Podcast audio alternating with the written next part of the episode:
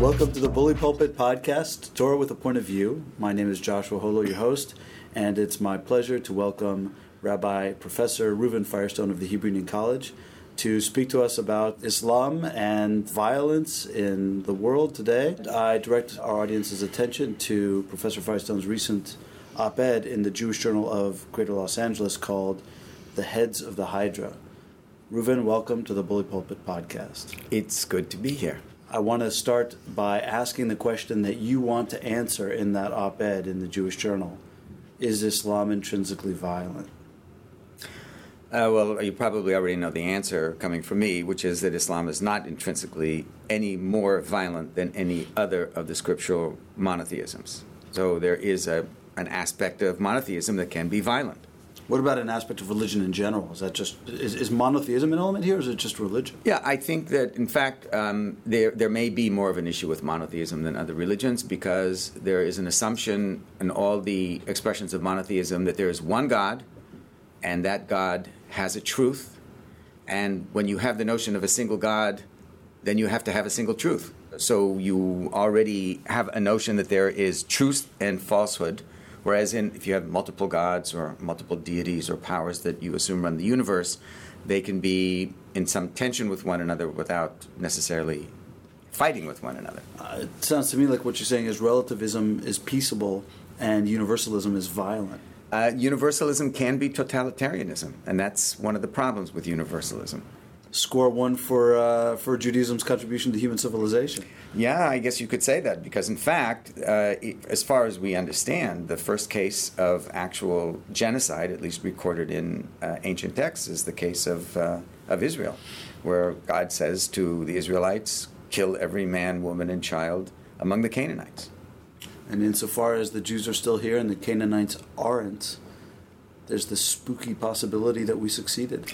Yeah, I think that's actually a literary piece. it, it isn't a historical statement, but um, it can be understood that way, and people can understand and put in the place of Canaanites, whoever the enemy might be, because there is no statement by Canaanites that say, we no longer exist. We get the theoretical background as to why a universal truth has an element of imposition built into it, and that imposition of one's truth, by virtue of its being universal, lends itself to violent interpretations, at least sometimes. But today, shortly after the Paris bombings, when uh, Islamic violence in particular is very much on our mind, let's just stipulate that Islam is neither more nor less violent than any of the other monotheisms. But we still have to tackle the situational reality wherein Islamic violence is really front and center. What are we supposed to do with that? I see. I wouldn't call it Islamic violence. I don't want to just be semantic about this, but I would call it violence that is perpetrated, in this case, by Muslims. I don't think there's a difference between Islamic violence, Christian violence, or, or Jewish violence. But today, Muslims are in communities that tend to be engaged in violence and violence often directed against the West, but often directed also against other Muslims. Uh, m- mostly directed against other Muslims if you're doing it by body count. That's right. All right. So, what you're basically asking us to do is to treat the religions themselves as canceling each other out, and they become non factors. And you're asking us to look at the socioeconomic, political, colonial, historical factors of populations and the fact that they happen to be predominantly Muslim is a fu- uh, is a function of all of those factors rather than intrinsically Islamic ones. I think that's a fair statement. I mean, you can.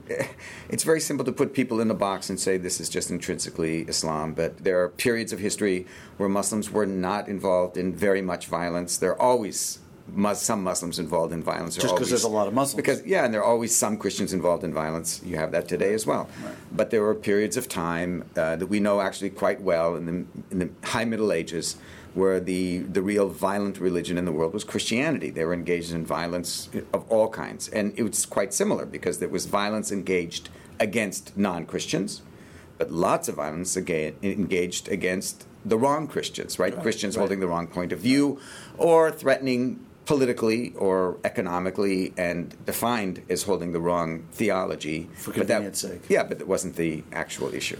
All right, we're still stuck with a situation of raw enmity. So, fine, we don't call it Islamic. Great. That doesn't really situate us any differently when it comes to the American discussion uh, around vengeance, refusing or allowing refugees, allocation of resources, human and material, for war, and you know long-term national strategy. But it should. What we're doing is we're making a lot of really stupid mistakes. One is we're saying, well, the problem is with Islam, so if oh, only the Muslims could get their act together, or if we could just um, prove that um, they're not going to be able to take over the world like we think they think they should be doing. Uh, okay, well, uh, so all right, you're saying that in, in America, an engine behind those perceptions, American perceptions, is the sense of Islam's desire to conquer as a religion. Yes, I think that's part of the deal. I think there's great fear among Americans. That's a fear that is played upon by people who want to get support and votes. And did you hear uh, the recent uh, brouhaha about Trump and his his reassertion that uh, immediately following 9/11, you know, uh, uh, across the river in New Jersey, thousands, he said, of Muslims were cheering in the streets and having tailgating right. parties or what have you. Right. That was fact checked. It was right, proved to be wrong. Exactly. It's, what that is a simple attempt to reestablish white Anglo-Saxon dominance in America today. So, so, really, so, right. I mean, that that means that means white Anglo-Saxon dominance. That means we don't want Jews involved in in well, political and power positions. Of course not, because people are uh, you know because Jews are kosher now. Because Jews are white. Jews are white. Jews have become white. But, but but but what I'm saying is that you're seeing the American wrong-headed approach to to to Muslim violence as a misconception of Islam. You think that's a misperception. The problem isn't Islamic. The problem is socio-political, economic, what have you, in a place where there's a predominance of Muslims. And so it plays itself out with Muslims. I'm asking if you're misunderstanding American attitudes. I'm thinking when I listen to Trump that it's just nativism. And it doesn't matter what the object of their tirades are. If they're not sufficiently light skinned and sufficiently familiar, they're going to freak out anyway. Demographically and politically and economically, the white Anglo Saxon minority is going to be losing its dominance in the kind of cultural, Very shortly. Yeah, yeah, yeah. The cultural wars that occur in America today. And I think that's correct. And I think that when you feel like you're being pushed out of your privilege or you feel like threatened, then you start to lash out. I think, by the way, that's to a certain extent is what's going on in the Muslim world as well. That is, Muslims in general tend to feel so-called Western values, Western culture, Western norms, Western right. ways of doing business are dominating and kind of taking over are the they, world. That's what globalism is all about. Are they right? I think it's it is in fact true that they are right. So their fears are truer than our fears. I think that in a way, no. I think that uh, the the white what I call the white Anglo-Saxon or WASP dominance in America is is waning, uh, and they're losing. So that is and, what I mean by nativism, and you're saying that the nativists have uh, good grounds for their fears. It's not paranoid. Well, I mean, if you think that that's going to be bad for America, then I guess you have good ground for your fears. I don't think that's bad for America. I think it's good for America to have uh, a white dominant classist uh, society be be pushed out for a, a, more truly democratic system where you have more opportunity for people of all races and all ethnic backgrounds. So that's it. That I think is a good thing. Okay. But um, I understand where it's coming from. So well, you have an interesting problem. You have a problem of a very powerful entrenched entrenched elite in America that is losing ground and lashing out and finding a, uh, a scapegoat, if you will, to a certain extent, in Muslims, or pe- because because Muslims are really different. They're more different than European immigrants, let's say. Um, They're more different than the Jews have become. Th- that's for sure. You have a similar problem in Europe. The homogenization of Europe with the European Union is very threatening for the ethnic communities living in Europe. Some of the resentment and the growth of the right in Europe is not because of Muslims and because of the threat of Islam, but it is because of the threat of the homogenization of ethnic uh, distinctiveness in Europe. These are big, big things. But when you get down to it, the Basque terrorists uh, of the 80s mostly did their damage in northern Spain and the Basque territories to, to fight their fight. When you're dealing with terrorism from the from the Muslim world, I don't know what the adjective is that you want us to use here. Maybe Muslim as opposed to Islamic. Uh, I'm not sure that helps, but fine. Actually, I think that's good. That's a good distinction because it's not Islam as a religion. It's a person who is a Muslim who's engaging in the Okay. terrorism. Is it is it because he's reading a text from the Quran that says you should go out and kill everybody that I'm killing everybody? No, that's not the reason. The reason there are other reasons that are motivating that, and then you can you can like resonate with those verses if you have verses to support that in your tradition. But that's not the driving factor. Okay. Because if it were the driving factor, why didn't it happen 50 years ago? Why didn't it happen 150 years Right, ago? right, Right.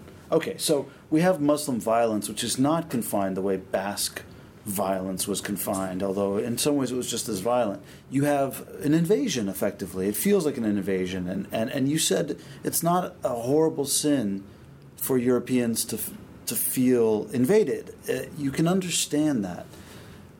Surely it means that we have to tackle this problem in very different ways. It's, it's hard. It's, it's It is hard. It's hard because if you want to solve the problem, it means you have to do an analysis of what is really driving people to engage in their kinds of activities. People are doing that. Academics are doing that. People who are in the field are doing that. I, I mentioned in the article that I was at a conference at uh, Rutgers University in which people from Syria, Kurdistan, Iraq, and from Nigeria and Niger, people that are being affected by Boko Haram, all got together and we were talking about what motivates young people to be involved in these kinds of movements. And there was over, overwhelming agreement among all these different people. There were Christians, there were Muslims, there were Africans, there were Middle Easterners, there were North African people from Libya as well. There's a general agreement that you can't solve the problem by just going in there and you know and playing whack-a-mole because Right, right. you when you hit the mole in one place, it's going to pop up somewhere else. You have to deal with the driving issues. And in fact, I don't think it's going to be completely resolvable because the issue is part of the the the fallout of globalism. I'm, I'm not an anti-globalist, but but There global capitalism and the export of Western ways of doing business is threatening to people, and it can be manipulated by politicians on that side in the same way that I'm saying that uh, Right. Well, politicians well in we know we know Yeah. they manipulated terribly Yeah. cynically Yeah. and, and, and violently as well. Right. All right. So we have these huge trends. I know you resist very, very, very strongly the notion of a clash of civilizations, but let's let's remove clash of civilizations from us and them and right and wrong, and just talk about global Western uh, capitalism versus I don't know what we would call Middle Eastern uh, traditional culture. I don't know what we would call it, and it's not all traditional either. But there's a clash. You're, articulating it yourself. I mean, if if it's not really soluble, should we just leave it to resolve itself and and save ourselves and get out? There's a difference between a clash of civilizations and conflict between cultures and, and, and different worldviews. There's always conflict between different cultures and worldviews, conflict between religious expressions, conflict between linguistic communities. That's normal.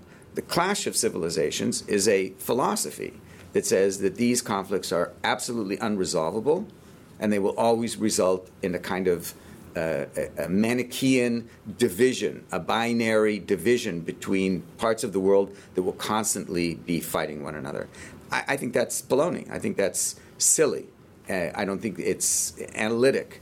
I think it's simplistic. I don't suggest for a second that there isn't a conflict or tension between uh, communities of Christians and communities of Muslims for the reasons that we just spoke about in the very beginning. Right. So okay. So you don't want to get too semantic. You've made the distinction clearly. I don't know what we're going to call the conflict that you described in a way that you're comfortable with. G- give me a term. It's not Clash of Civilizations, which has baggage, but it is civilizational and it is a clash. Okay, so you can call it a clash of civilizations, but let me just back up history about 30 years. Okay. And we let's talk about the clash of civilizations then. There were two clashes of civilizations at that time.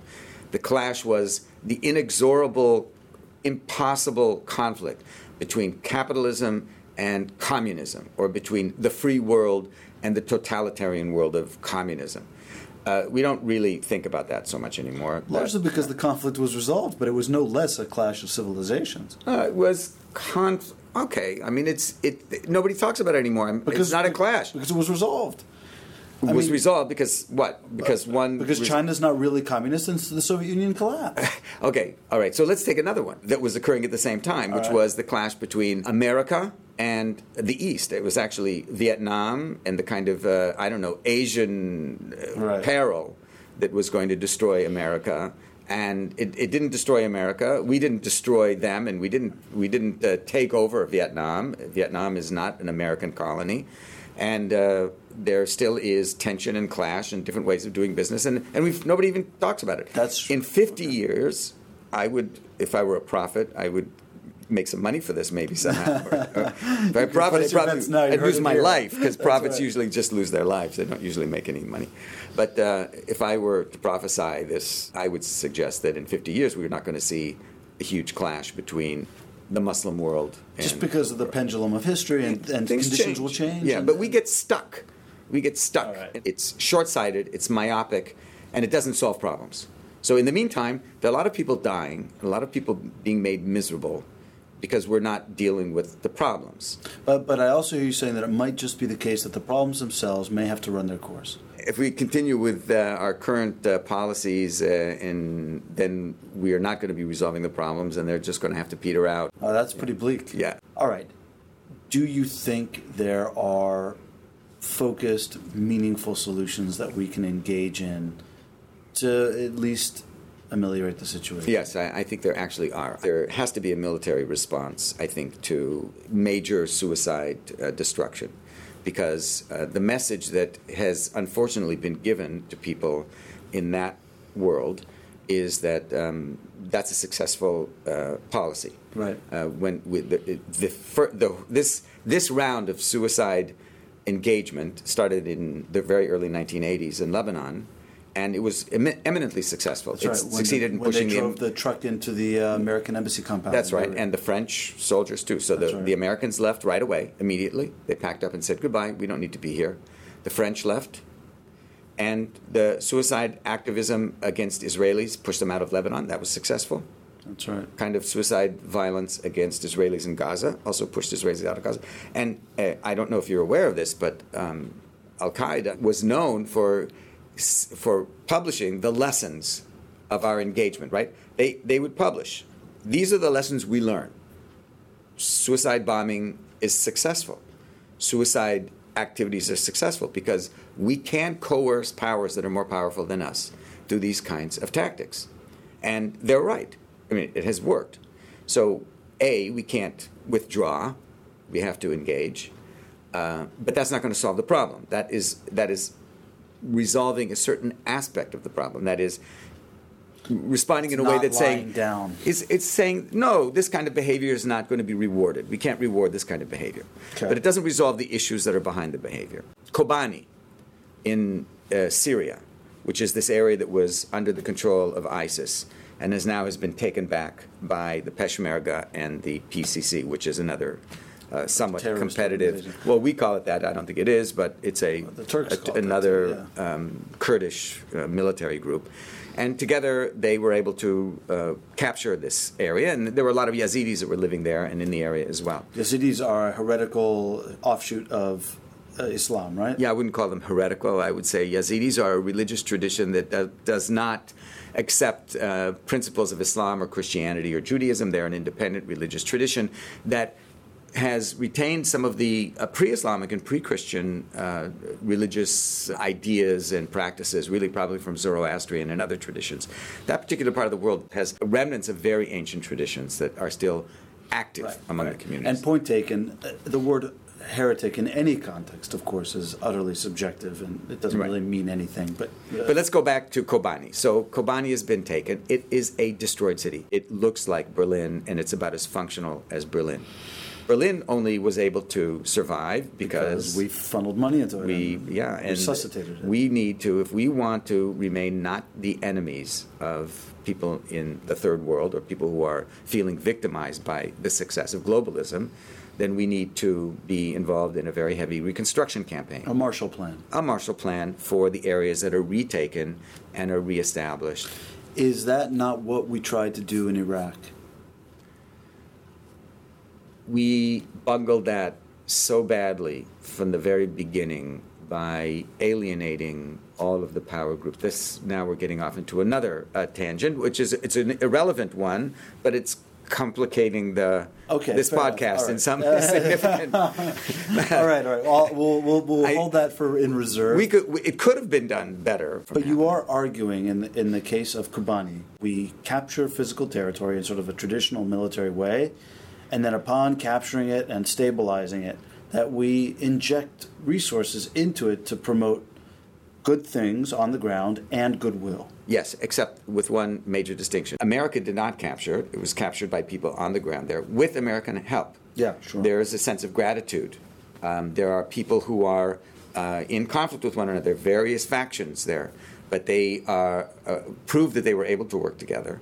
And with a little help from the outside, we're, we can demonstrate that we're not he- here just to, to, to dominate and to kill people, but we actually want to rebuild an economy. It's good for us too. To I- It just seems to me that, that, that we tried that in the Middle East, and um, and and I, I appreciate that you're saying that it's not analogous and that there's that, that we bungled a lot of things, but I can't help but go back to your own, at least incipient sense of it being insoluble, and that there is just some evolution that these Middle Eastern societies have to go through on their own. It depends on how we do it. I, I can't stress enough the assumption that American know-how and you know we can do it was so naive. We're going to do it our way. Uh, we're not going to be uh, sensitive at all to the uh, sensibilities of Iraqi culture or the internal tensions and issues that are part of Iraqi society. Just shut up. Let us do it our way. We'll solve your problems. We're going to do it. It's the American know-how. It was a ridiculously stupid uh, And policy, and we know it, and and, and we knew it then. I mean, people who actually knew something, who weren't just uh, political appointees, who were people who were experts on the ground, were saying this is not a good idea. Don't do this, and they did it anyway. It's hard for me not to circle back to coarse pessimism here. I, I, I get I get the screw up. I get why it was seemed doomed, and, and people in the know could have indeed did foresee that. But that just brings me back to your solution for Kobani, and it, it seems to me like um, more of the best intentions paving the way to hell. Listen to the experts. We had this group of people who were experts at Rutgers University. They had a lot of ideas. They had great ideas. They knew what needed to be done because they were on the ground there. They also were very sensitive to the problems and to the issues that the people, the bad guys, were having, what were driving them to engage in what they're involved with.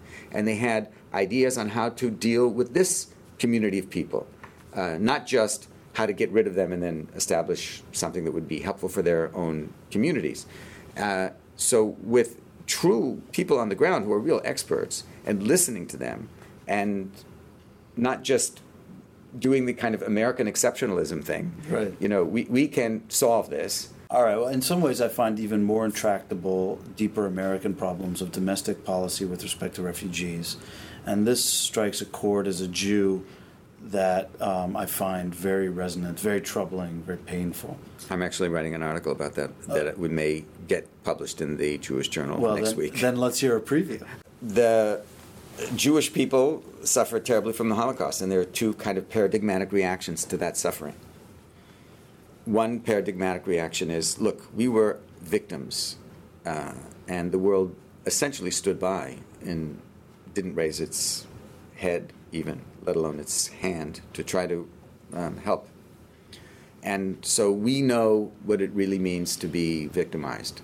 We then, therefore, have this kind of awesome responsibility to ensure that it never happens again, not only to us, but to anybody, because we, we are sensitized to the victimhood in a way that nobody else really is sensitized to that victimhood.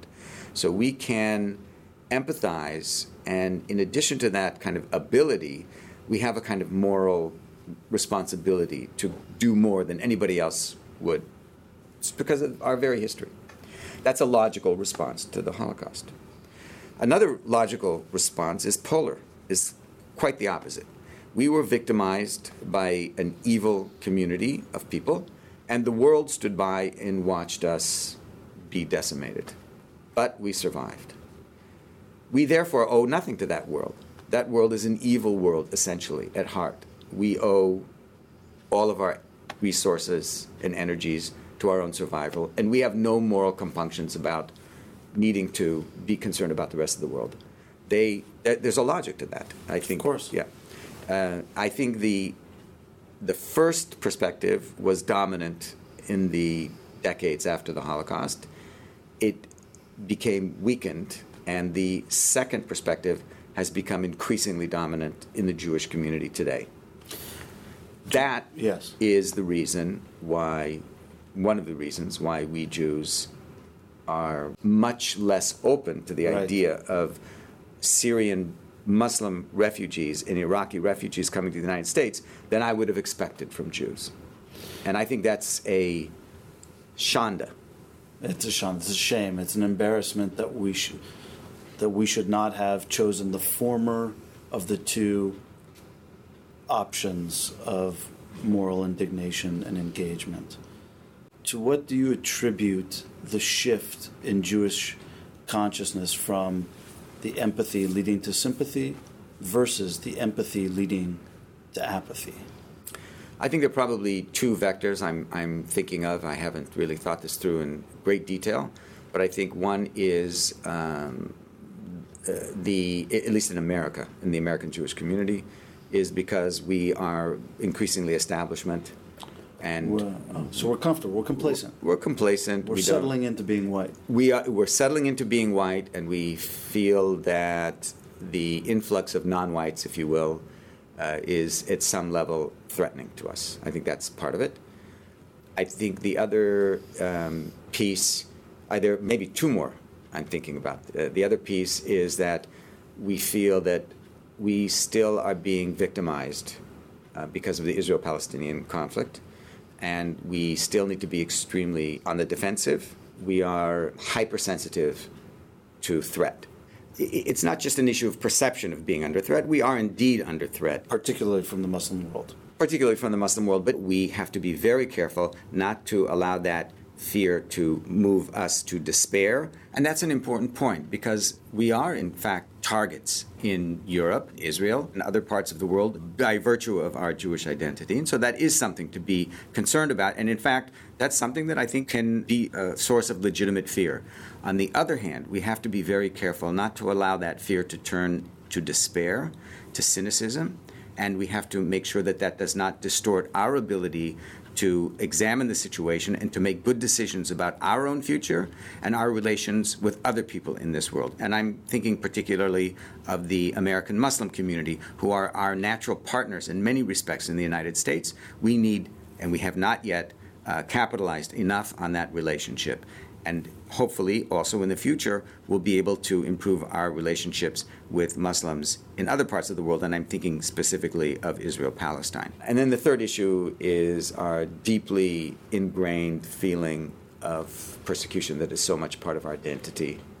In that- general. In general, that I think that a kind of window was open for a period of time where our, our persecution complex was blown apart by the extraordinary nature of our suffering uh, and it, it ironically sort of broke down that uh, that the, the general veneer of persecution that would keep us con- uh, concerned only for or more for our own survival rather than for the world at large. I think that that is a, a general Jewish narrative that was blown apart because of the extraordinary horror of the Holocaust. It kind of blew through that through that uh, veneer. But then I think that veneer has has sort of refocused itself. I think in our community. So, what is the emotional vein that we can tap to reassert the compassionate response to the refugees that we now face? I think it's um, our, our tradition of of uh, of compassion in Judaism, our our tradition of understanding God as the real uh, Harachaman, the compassionate one, where uh, judgment is in many cases simply overruled by compassion, and our job is to to act that out and emulate that that perspective in our own dealings with other people. I think that that's part of the tension of being a Jew. That is the, the, the uh, sort of particularism of our own tradition and the need to, uh, uh, to focus our resources on our own survival and our own thriving life. And the other side is our repeated concern for the world at large, that we as Jews have a special need to be conscious of the needs of the world that's outside of our community. Partly because of our own ancient theology that the world exists because of us. There's a biblical notion that the world exists because uh, the Israelites are God's chosen people. And the sins of Israel are, in a way, they're the sins that concern God. The sins of everybody else are really, God doesn't really care about because, because they don't understand the truth of, of God and the monotheist relationship. So we need to get our act together because if we continue to go against the will of God morally and ethically in our own communities and in relation to other people as well, then there'll be no reason for the world to continue to exist because the world exists for our sake. So if the world exists for our sake and we screw up, then why should the world exist at all? So we have a kind of responsibility much beyond ourselves for our own behavior. Our own behavior impacts on other people as well as us. On that note, then, uh, let's hope for the best uh, and uh, work towards it as best we can. And thank you for taking the time and the stimulating conversation, as always, on the Bully Pulpit. My pleasure.